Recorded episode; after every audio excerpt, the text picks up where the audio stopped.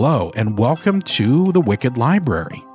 That's right, folks, this is a bonus episode. Best of Season 3, episode number 304, by our good friend Gary A. Braunbeck. And we wanted to put this out here for a couple of reasons. First of all, we wanted to tell Gary we're thinking about you and sending some love your way. Gary's going through a rough spot right now. He's in the hospital recovering.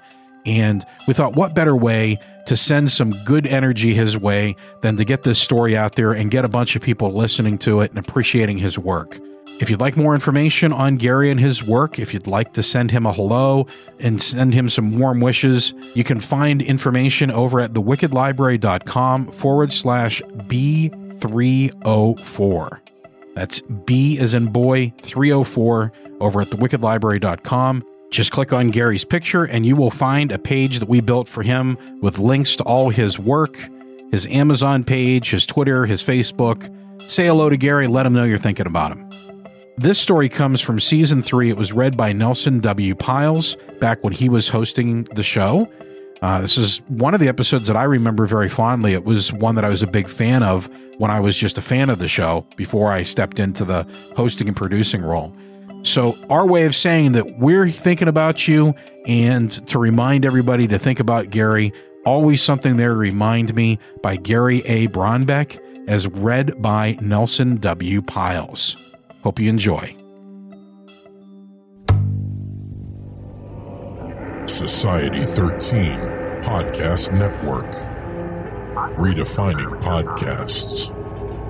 Society 13.com. I like to listen.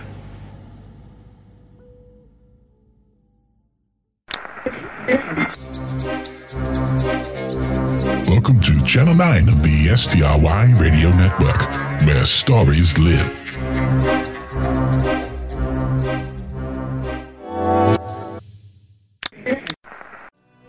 The Wicked Library is intended for mature audiences only. So if you're not mature, get out. Get out now while the getting's good.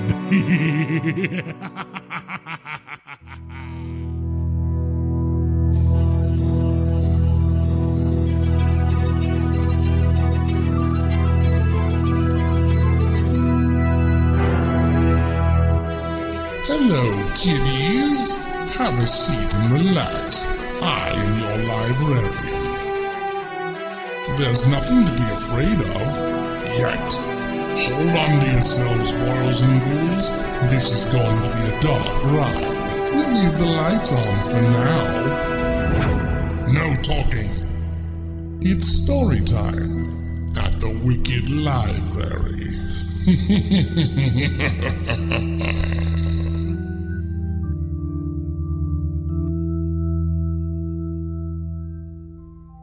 Always something there to remind me. Footfalls echo in the memory, down the passage which we did not take, towards the door we never opened. T.S. Eliot, East Coker. The carpeting's the wrong color. Cindy Harris looked away from the television and said, What? Her husband Randy pointed to the television. The carpeting's supposed to be light blue. Look at it, it's green for Christ's sakes. So, what's the big deal? Randy looked at her with that impatient, condescending expression that told Cindy he expected her to already know the answer. That expression was one of the few things about her husband that Cindy genuinely disliked. She could feel his defensiveness rising and wondered if he'd been forgetting to take his Zoloft lately. The big deal, he said, is that I remember the way my folks argued about the color. Dad wanted green, but Mom insisted on light blue, and like every other time they had an argument, Mom won out. Cindy watched him fiddle with the controls on the remote, then flip down the little door at the bottom of the set and start messing with the controls there. Sighing, Cindy said, Maybe something went wrong with the transfer. Come on, Randy, those home movies are pretty old, you know? Maybe we waited too long to have them put on DVD. That old 8mm film stock, maybe it started to go bad, and this was the best they could do. Most of them have turned out fine until now. Randy stopped fiddling with the controls, looked at the picture once more, then turned toward her, his face losing color. What is it? asked Cindy. I, uh, nothing. Nothing. He rose to his feet, walked across the room, and began heading upstairs. I gotta make a call. Back in a minute. Hold on, said Cindy, grabbing a hold of his elbow. What's wrong, honey? This isn't worth getting upset about. He tried smiling at her, but didn't quite pull it off. I, I just remembered something. I mean, I think I remembered something. Plan on letting me in on it? His face softened, but remained slightly pale. Please, let me make the call, and then I promise I'll tell you all about it. Kissing her cheek, he gently pulled her hand from his elbow and went up to his office, closing the door behind him. Putting her impatience on hold, Cindy went back to the sofa, sat down, and turned up the volume. Randy never talked much about his childhood, something that annoyed Cindy at times, but which she respected nonetheless. So maybe she could use this as a chance to get a glimpse of him as a child. She watched for several minutes as Lawrence, Randy's father, finished setting up a plastic racing track in the middle of the room, with a running and very funny commentary. Plugged in the power supply, and then put a small HO scale car on the track and gave it a test run. Think you'll like it? asked Lawrence. Oh, he'll just flip, said the voice of Virginia, Randy's mother, who was holding the camera. Lawrence grinned, obviously proud of himself for assembled without bloodshed, and then came the sound of a door opening. Virginia whipped around with the camera, image blurring for a moment, and came to a stop at the face of a little boy who looked about nine years old. His face was flushed from the cold outside, and he was having trouble unwrapping the heavy wool scarf from around his neck. What's going on? asked the little boy Randy had once been. How come Daddy's home from work so early? He finished with the scarf, hung it on the hall tree by the door, and then pulled down his hood to reveal his face, his bangs a little too long and a little too shaggy. Daddy's got an early Christmas present for you. The little boy stared at the camera for a few moments, and then his face came alive with realization and a smile that could have been seen for miles in the dark. The race car set came? And with the speed and agility that is the special province of nine year old boys, rocketed past the camera and into the living room, where his shouts of delight filled the air. Turn it off, said Randy from behind her. Cindy turned smiling and waved him away. Oh, get over yourself. Why didn't you ever tell me you were into racing when you were a kid? God, Randy, you were adorable. He said nothing as he reached down, pulled the remote from her hand, and turned off the DVD player. The screen turned a bright shade of blue when the picture vanished. Cindy turned all the way around, kneeling on the sofa so she could better face him. What did you do that for?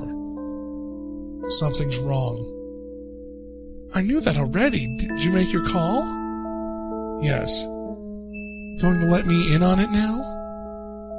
Randy nodded, came around, and sat down beside her. Cindy readjusted her position and took hold of his hand. Randy said, Just listen to me for a minute, okay? Don't don't say anything or ask any questions. Just listen. Feeling anxious, God, his face was so pale. Cindy nodded her agreement. Randy hit the remote, returning to the racetrack scene, then hit the pause button and pointed to the screen. I called Mom just to make sure, he said. The carpeting was light blue, not green like this. But that's not. not why I called her. Cindy, look at me. How long have you known me? Ten years, right? We've been married for six years, and by the way, I've loved every minute of it if I haven't told you lately. The thing is, ha- have I ever struck you as someone who's absent minded or forgetful? No. Have you ever thought of me as being unstable in any way, the antidepressant medication aside, I mean? Of course not. He stared at her with an intensity that made Cindy uncomfortable. He hasn't been taking his meds, she thought. That has to be it. He started the DVD once again. Look at the screen, Cindy. Tell me what you see. Randy, you're making me nervous. Please. Okay, babe, okay. She faced the television. I see you and your dad playing with an electric racing set on the floor of your folks' old living room. Look closer. It wasn't until the little boy on the screen ran over to hug his mother, forcing her to set down the still running camera, that Cindy realized what was wrong. What the? See it now, do you? asked Randy. She did. In the bottom right hand corner of the screen, a small readout giving the time and the date. 3:42 p.m. 12:16:68. That's from a video camera, she said, looking at him. Did they even have video cameras in 1968? It doesn't matter, said Randy. We never owned anything like that when I was a kid. In 1968, Dad was in the middle of a seven month layoff from the plant. We had a very inexpensive Christmas that year. It was nice. Mom had been saving money so we'd have a good dinner, but as far as presents went, I got a couple of Aurora Monster model kits and some new shoes. That's it. Cindy looked back at the scene on the television, then to her husband once again.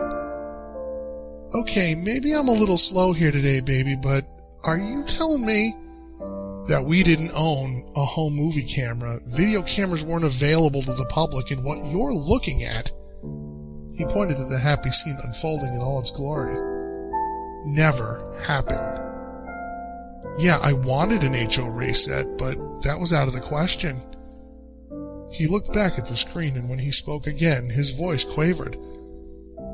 This never happened, Cindy. That's why I called Mom. I wanted to make sure I wasn't misremembering things. I wasn't. The carpeting was light blue. We never owned a home movie camera. And I never got a racing set. He rubbed his eyes and shook his head. The thing is, while I was growing up, I used to pretend that I did get one, you know? I mean, you do that when you're a kid. You imagine things that didn't happen actually did.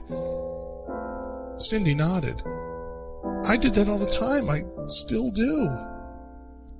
Randy smiled at her, touching her cheek.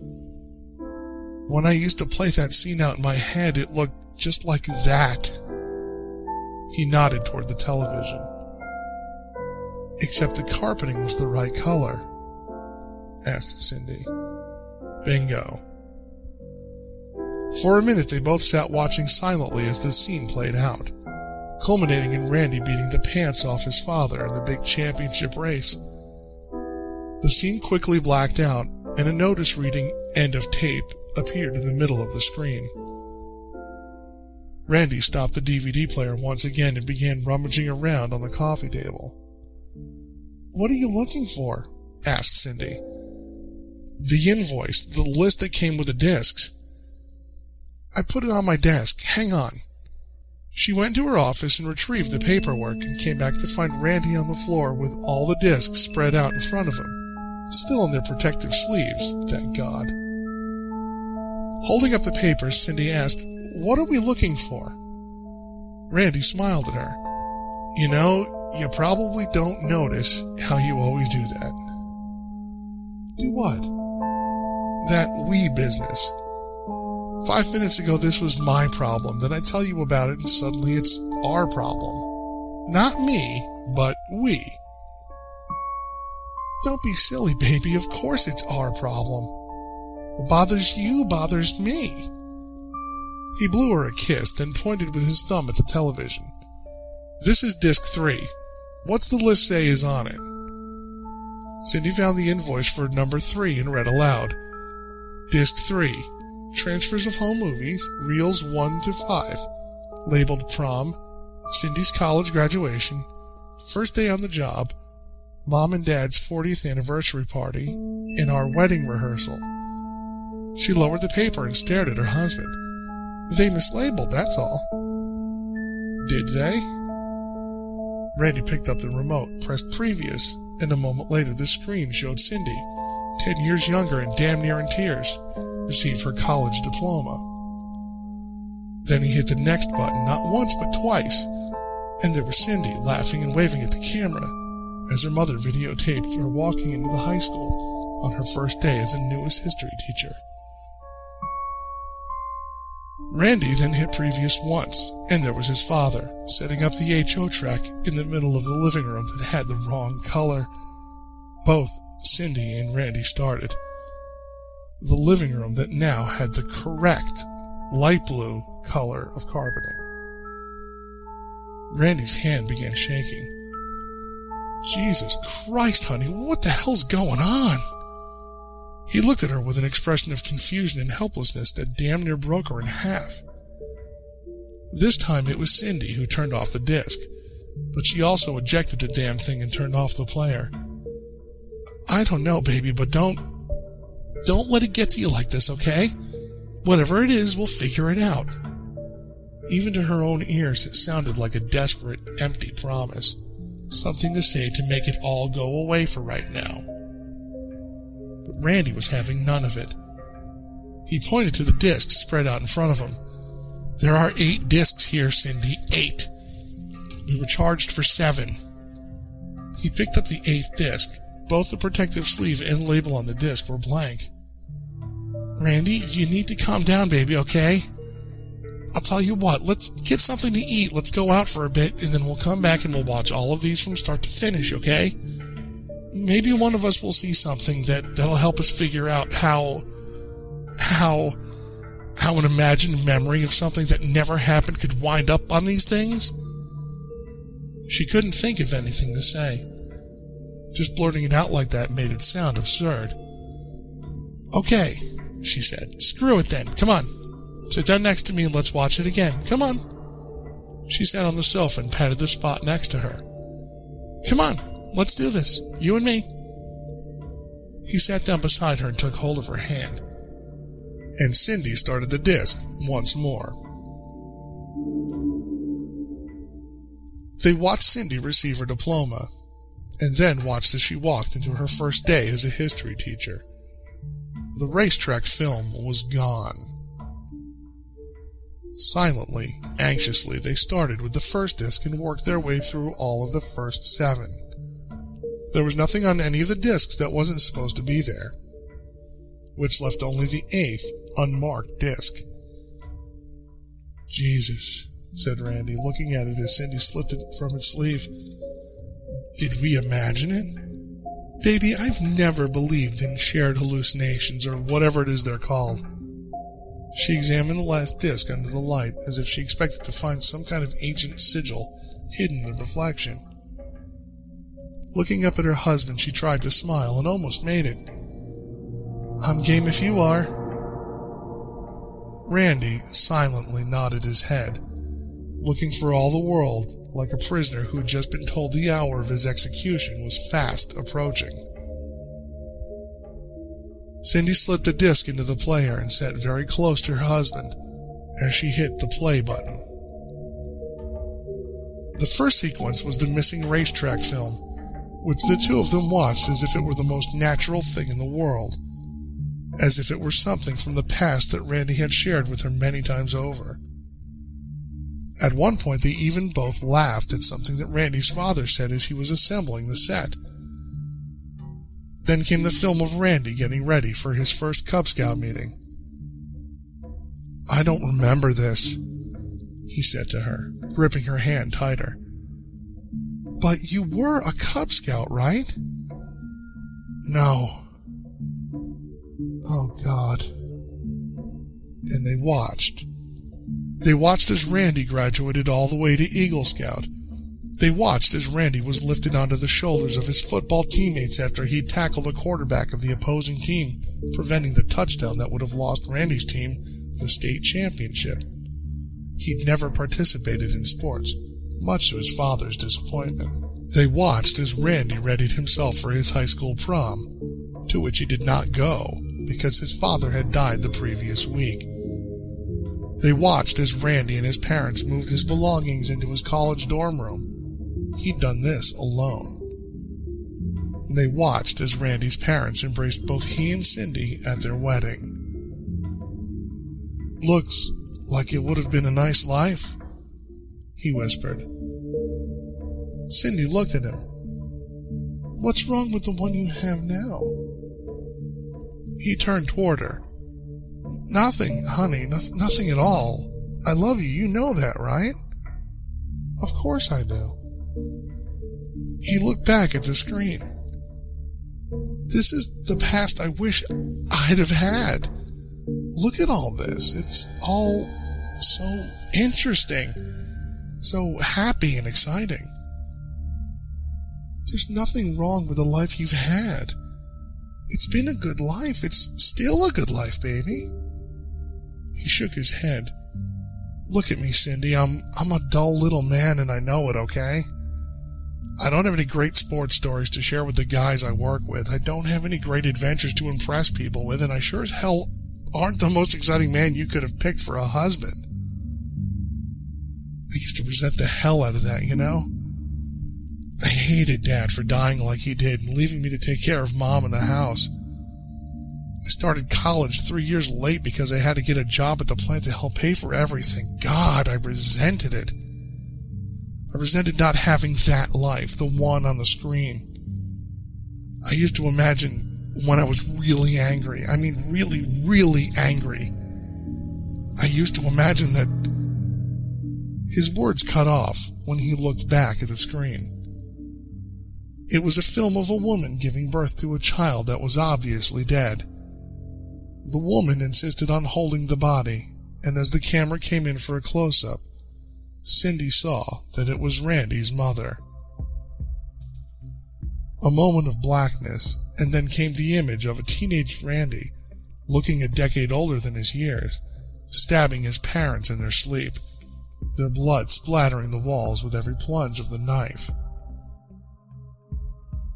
Another moment of blackness, and there was Randy, in his twenties but looking much older, tying a naked and severely beaten woman to a wooden chair.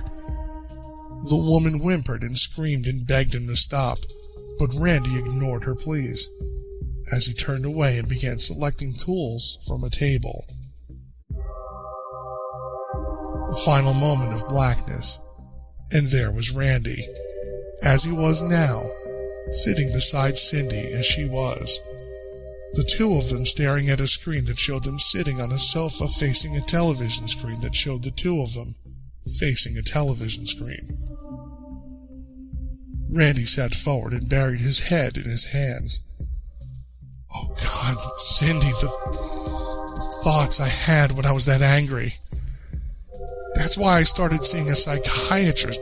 Remember that I had to cancel our third date because I'd forgotten about the appointment? I thought you were just trying to let me down easy, she said. She only now realized that she'd moved away from him, that the last series of images had turned her stomach. How could this Randy, this man she loved, ever harbor thoughts so repulsive and violence? Good God, did she know him at all? He looked up and saw the expression on her face, saw that she'd moved away from him, and his face went blank. Just so you know, the girl in the chair was Tammy Wilson, who was the only girlfriend I had during college. She cheated on me with at least three different guys, all of them jocks. He looked at the screen once more. I won't lie to you, Cindy. Thinking about doing that to her, it helped. I'm not proud of those thoughts, but I can't very well deny having them, especially now, can I? And sometimes, honey, when you really disappoint me, I think about doing the same things to you. And it makes me happy. It makes me feel good. She pulled the remote from his hand and turned off the disc, which then ejected, pulled from the player, and snapped in two. There, she said to the empty sofa, and then felt herself starting to cry. She quickly got a hold of herself, sat down, pulled in a deep breath, and fingered the jagged scar that ran from her left temple to the side of her mouth. A souvenir from her own father. One of many that she carried all over her body. God damn it! She'd almost made it work this time. Almost had the perfect husband, the perfect marriage, but Daddy's influence always had a way of creeping back, one way or another. She rubbed at the burn scars around her wrists. Scars now faded with age, but still pink enough to remind her of the ropes, the chair, of Daddy's toolkit. She looked at the stack of DVDs with the transferred home movies of families she'd never met and would never know, and decided that she'd start looking for new memories tomorrow. She was always alone in the lab. That was the best place for someone who looked like her anyway. History teachers with disfigured faces weren't exactly in demand these days, and never had been. There were always dozens, hundreds of home movies people wanted transferred to DVD.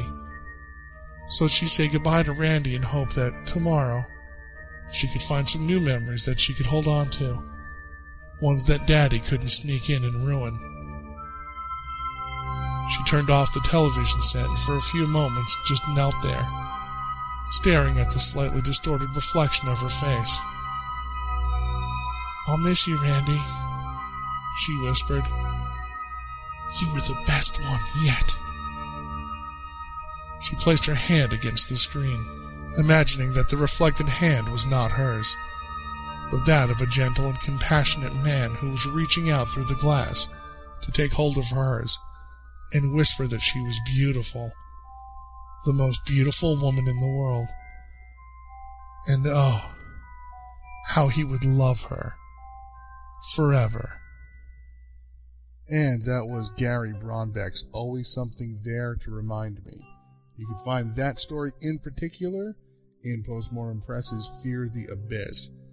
And he's featured among other authors such as Harlan Ellison, Tim Waggoner, Lucy Snyder, Jen Roberts, Jessica McHugh, Paul, I just dropped the name, there's a loud thud to follow, Anderson, C. Bryan Brown, and yours truly. Gary. Sorry, Paul. I'm making a theme song for you, Paul. Seriously. Uh, G- Gary has work appearing in the following anthologies Eulogies 2, Fear the Reaper, Barbers and Beauties, and Tales of Jack the Ripper. He has a new collection called Rose of Sharon and Other Stories, and that is going to be due out in late November from Creative Guy Publishing. Apex will be publishing the first volume in The Cracked and Broken Path, and that is early in 2014. I also did mention the novel Mr. Hands before. You gotta, if you uh, this is your first exposure to Gary's work, um, there's a ton of stuff out there for you, man. Yeah, stuff is great. If you can find Five Strokes to Midnight, that is uh, that is the one I'm currently working on, and man, the guy just does not the guy does not disappoint. He kicks ass. Gary, thank you very much for letting me read your story. Wonderful story. Fantastic. Just loved it.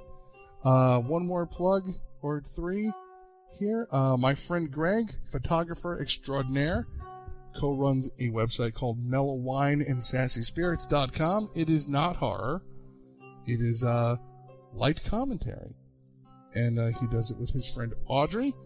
And it's pretty cool. It's pretty neat. I give him a plug because he is my pal. And he took really awesome pictures for my novel and uh, and other stuff. And his picture is actually on the coffee mug. If you've seen the All Demons Are Dicks ad, yeah, Greg took that. And that is mellow wine and sassy spirits.com. And wine is spelled W H I N E. Yeah, they're clever like that, aren't they? Anyway, uh, again, Gary, thank you so very much. I appreciate your time and your talent. Thank you so much for letting me read one of your works. And on behalf of Gary Braunbeck and Maddie Von Stark, until next time, maybe leave the lights on. This is Nelson W. Pyles. We'll see you next week. Thank you for listening to today's episode of The Wicked Library. The Wicked Library is a Ninth Story Studios production. NinthStory.com. If you enjoy the show, please consider supporting us on Patreon at patreon.com forward slash Wicked Library. You can be a part of helping us keep the show coming for as little as $2 a month. All supporters get Wicked Fun rewards like bookmarks, access to our archives, bonus stories, and more. The more generous you are, the more wicked the rewards are. All audio recorded in house at Ninth Story Studios is recorded on Rode microphones. Find out more information about their great products over at Rode.com, which is R O D E.com. A big thank you to Rode for helping us make the show sound so good. Complete credits and full show notes can be found at thewickedlibrary.com. You can also find links to our Twitter, Facebook, and iTunes page. Don't forget to rate and review the show.